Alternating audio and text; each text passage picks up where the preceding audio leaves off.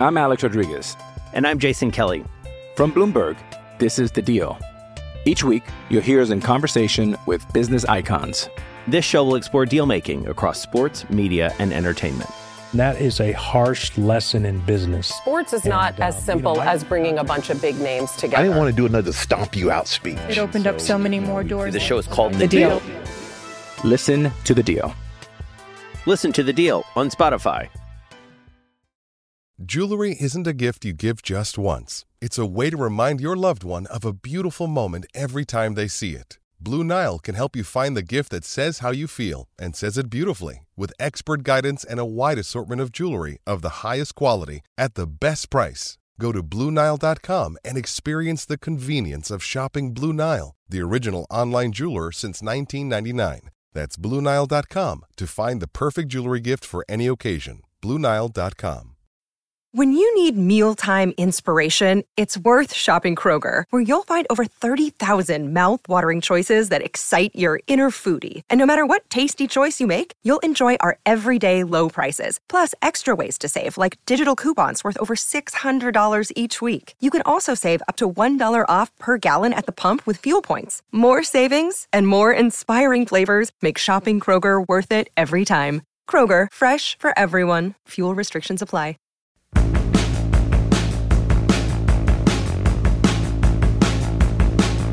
Well, hello. I am Matt Williamson, and we are going to talk Steeler O versus Texan D. I expect Steelers to have some success in this game, but uh, we're going to nerd out with the stats. Got lots of them, and I think they tell a really paint a very vivid picture. So, Steelers offense is averaging five point, or I'm sorry, they're averaging 4.8 yards per play. Texans defense is allowing 5.6 yards per play. Only the Broncos, Chargers, and Bears are worse than Houston's defense. Yards per play is huge to me. Total nerd move here, but we're going to talk about all the different personnel groupings the Steelers are in. 72% of the time they're in 11. Remember, 11 means one back, one tight end. 12, they're in 23%.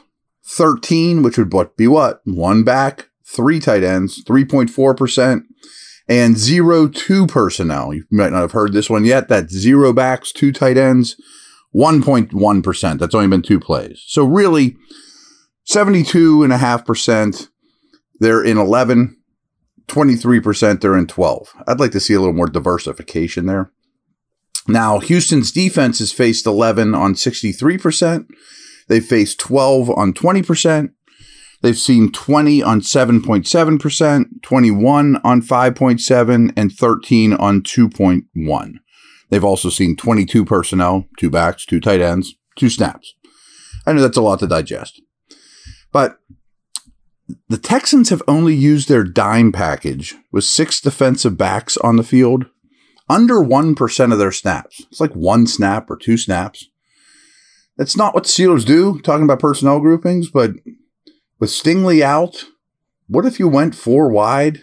It'd be easier with Diontae, of course, and try to force them into their dime. I don't see that happening. It's not what the Steelers do. It's not what Canada does, but they hate dime. Why not try to get them in dime, especially when a corner is their best corner is missing? So George Pickens has put up 75 plus receiving yards in the past two games. Diontae hasn't been there. That is his best two game stretch of his young career. He's accounted for 33% and 23% of the targets with Diontae Johnson out of the lineup, and his target share has increased each week. Pickens was on the field for 100% of the Steelers' pass plays in week three. That's not the norm, by the way, folks.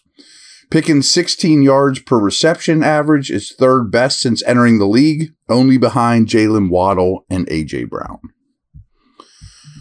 With Johnson out of the lineup over the past two weeks, Calvin Austin has run a route on 88% of Pittsburgh's dropbacks compared to 68% for Allen Robinson. Austin's 23% targets per route run was the highest of his career. Austin has been targeted 10 times, but only has three receptions over the past two games. So I think it's very clear that when the Steelers are right, or even with Johnson out, Austin has to be ahead of Robinson in the pecking order. He just has to be. I mean, the way they move is night and day. So I would hope, and this indicates that the Steelers agree with me that you feature the more explosive younger player. I mean, to me, that's the move. I, I don't even think it's close, to be very honest with you.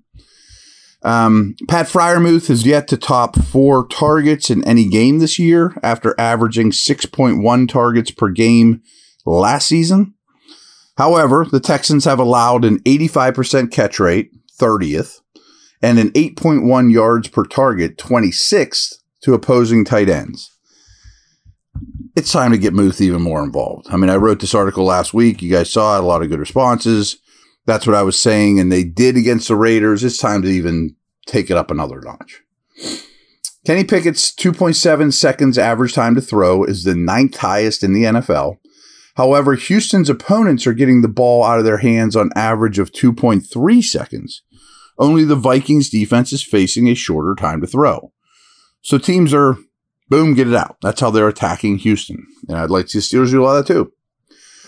Only three defenses are allowing a higher completion rate than Houston. However, only five defenses allow fewer yards per reception. Well, that goes back to average time to throw. Ball's coming out quick. You're completing a lot of them, but not for a ton of yards. So quick rhythm passing is how everyone is attacking this team. And they play a lot of zone. The Texans defense didn't have a sack last week on 40 Trevor Lawrence dropbacks. They have just four sacks all year, and no one on Houston's defense has more than one.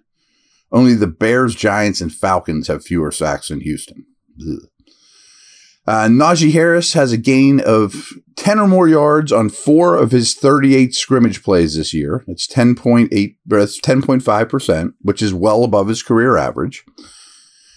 However, on runs of 15 yards or more, which is what a lot of people call explosive runs, Harris has an explosive run rate of 11.4%, which is best in the league. Best in the league. Who would have thought that? Last year, Harris had an explosive run rate of 2.6. 2.6% as opposed to 11.4 this year. This season Harris has a has 79 of his rushing yards from explosive runs in 2022. Again, 79 yards already on these type of runs. Last year he got 135 years yards all year on explosive runs. So, I think he's playing a lot better than people think by the way. Despite playing his lowest percentage of snaps, just 50%, Harris got his most touches, 19, of the season last week. Jaylen Warren's 32% target share per route run is the highest among all NFL running backs that have played 50 or more snaps. No one else is over 30%. Warren's snap share has climbed each week. This isn't an indictment on Warren, it's a small, small one on Matt Canada.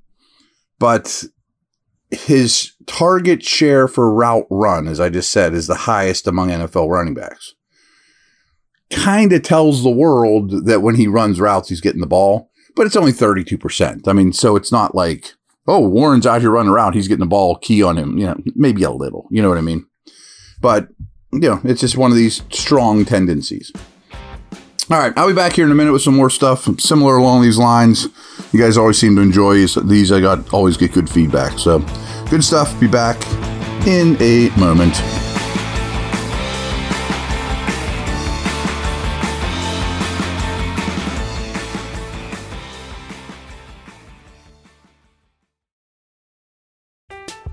I'm Alex Rodriguez.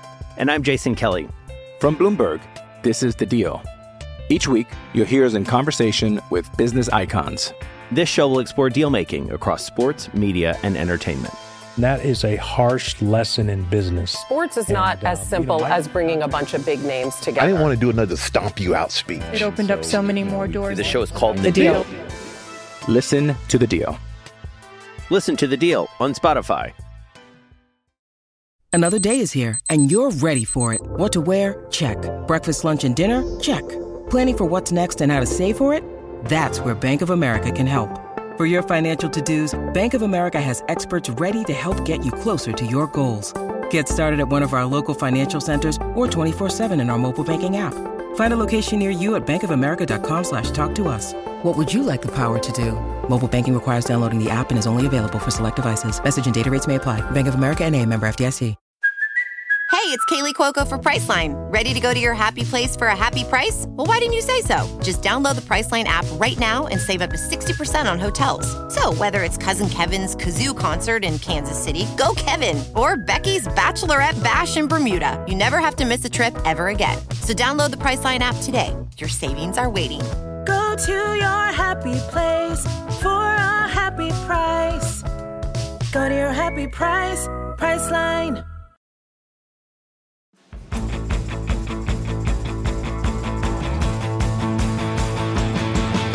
Houston has allowed seven rushing touchdowns. That's tied with Denver for most in the league. But 31% of Pittsburgh's rushing attempts have failed to gain yardage. That's the highest percentage in the NFL. Two different things, but too many. 31% of the Steelers' rushing attempts have failed to gain yardage. Houston's defense limited Jacksonville to just five for 13s on five for 13 on third downs.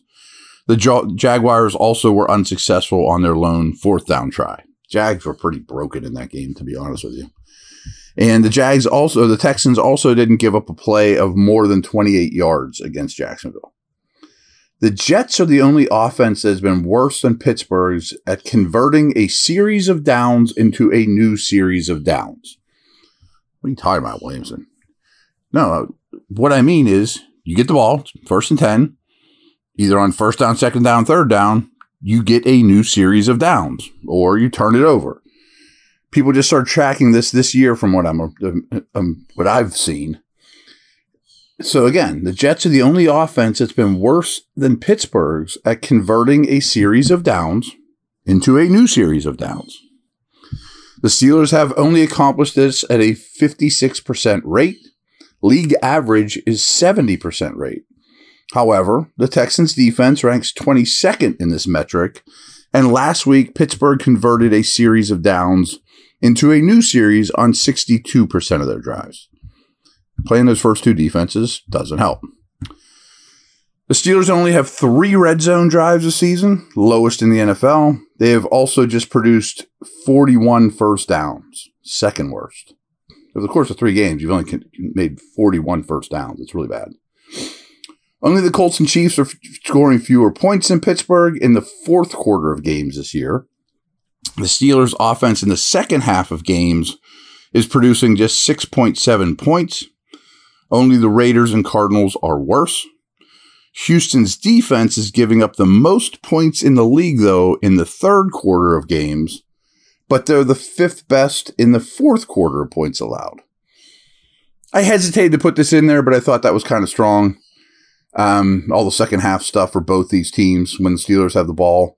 I only hesitated because we got three samples of third quarters, three samples of fourth quarters. You know, I mean, like it's something. You know, are you making adjustments through the game, or you're wearing out as a defense, or did the clock at the end of the third quarter, the whistle blows and you're on the one yard line, and then it counts for a fourth quarter touchdown. You know what I mean? Like there's some weird stuff that could happen too. Um, but the Steelers only have two first quarter first downs, lowest in the league. That's horrendous. All right, last thing I got here is some snap count stuff to kind of get you a little bit familiar with sort of a no name Houston defense. So last week, they, they basically play a 4 3. So their defensive ends, Will Anderson, who you know, I'm sure, he was a third pick in the draft, blocked the kick last week, promising, promising prospect. Will Anderson, Jonathan Greenard, Dylan Horton, and Jerry Hughes. They all played between 41 and 60% of Houston's defensive snaps. Similarly, the defensive tackles, Sheldon Rankins, Maliek Collins, Khalil Davis, you might remember him, former Steeler, and Kurt Hinish, they all played between 49% and 53% of that snaps in that game. So what's that tell us? They have 40 ends, 40 tackles that are all basically playing half the game.